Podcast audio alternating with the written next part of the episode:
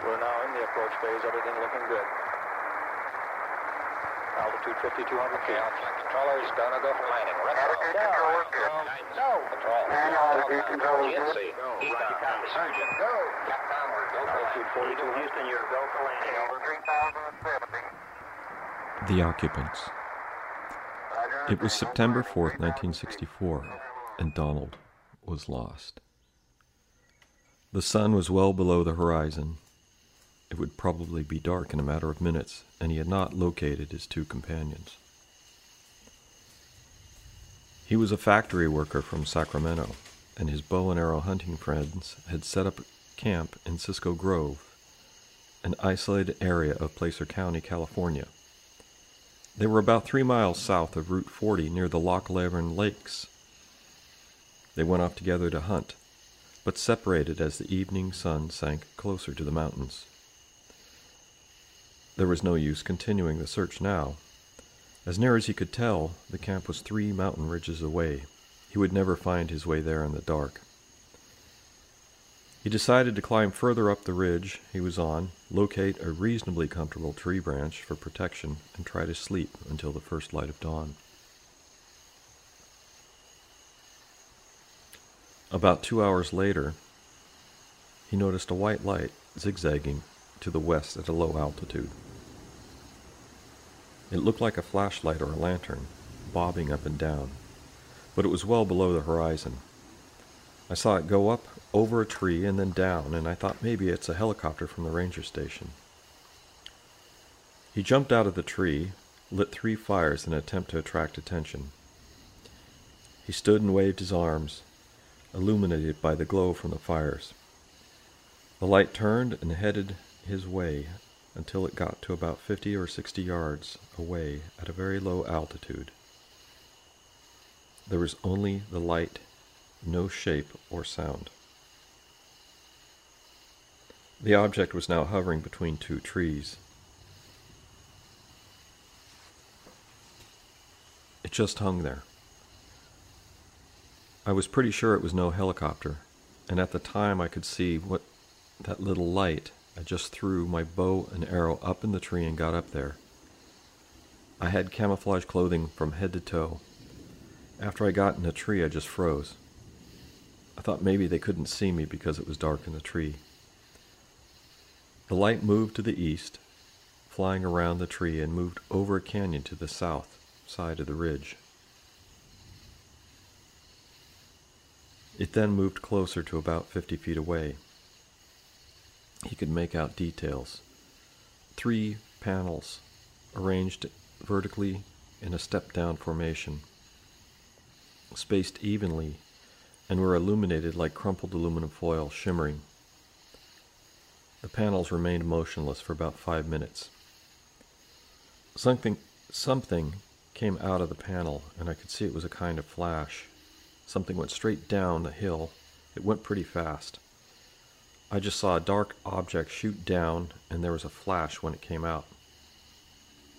A second object disappeared into the underbrush and reappeared, moving around the ridge to the north side. A few minutes later, Donald heard something crash through the brush. After about five minutes, I saw this first. What do you call it, person, in some kind of light-colored, silver or whitish-looking uniform, with kind of puffs around the sleeve and joints. It wore some sort of hood or helmet, came to within a hundred feet, and stopped and appeared to be messing around.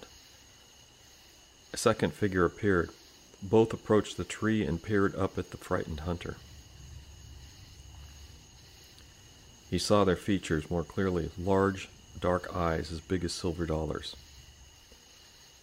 There was more rustling in the brush. A pair of reddish-orange, luminous eyes that lit up. A weird face and jaw approached.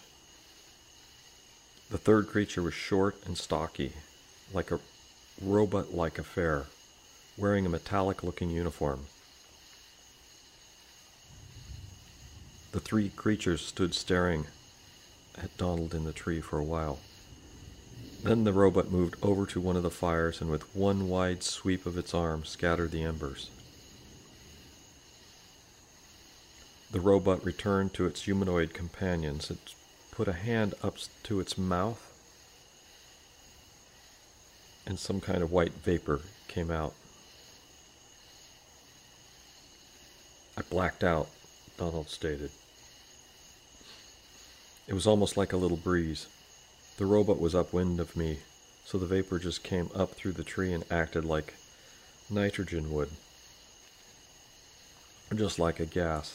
I didn't smell anything, but I just kind of gras- gasped for breath and then blacked out and fell across my bow.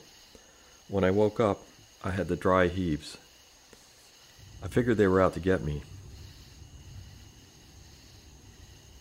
I was going to be peaceful and quiet before that. Then I lit a book of matches and threw it down just to see if it would scare them away. It did. They backed up.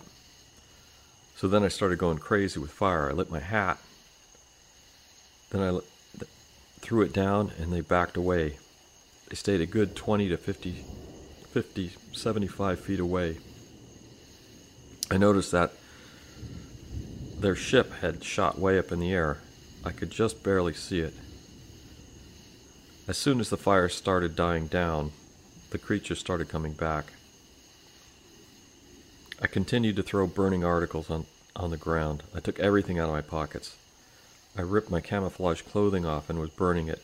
I just ended up with Levi's and a t-shirt on and shoes. I burned everything I had to burn. My hunting license, everything out of my wallet that would burn. I ended up getting just one little fire started. They stayed back as long as it was there.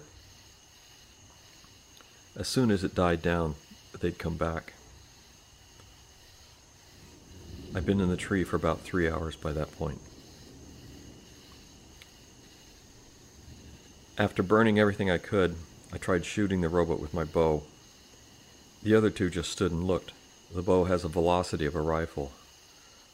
I just pulled it back as far as I could and hit him the first time, and it shoved him back against the rocks.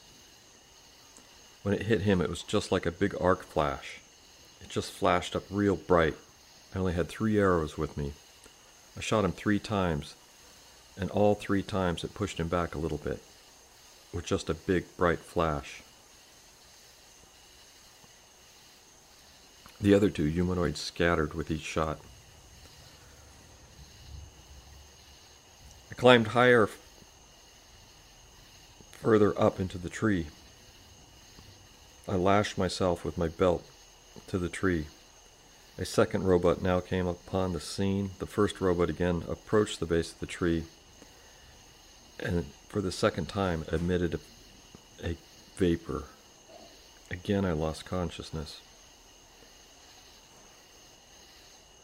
The two humanoids were climbing the tree when I regained consciousness. Every time they would get up, I just grabbed hold of the tree and would bend it as far as I could.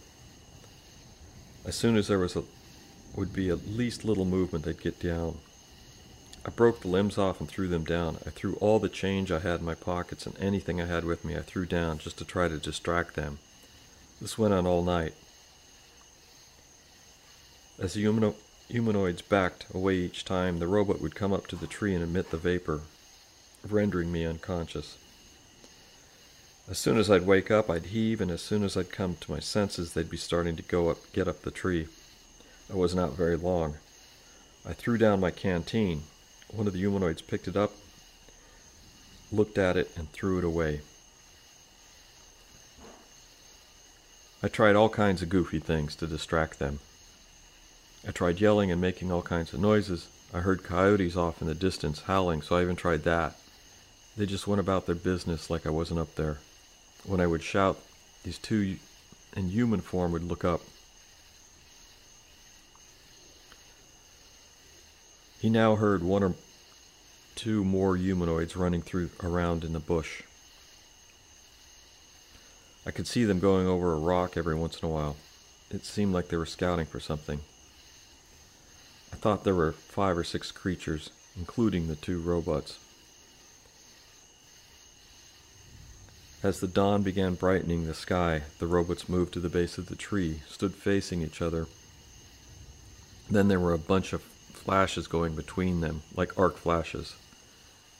They just lit up the whole area beneath that tree, going back and forth between them. Then large volumes of smoke drifted up, obscuring my vision. I blacked out. When I woke up, I was hanging just by my belt. My feet and head were hanging down. It was light, but the sun hadn't come up, and there was no sign of them. I climbed down from the tree, surveyed the area, covered with burning clo- burned clothing, paper and brush were scattered around. I grabbed some of my stuff that I'd thrown down, including the bow and arrows and canteen, and left and found my way back to camp.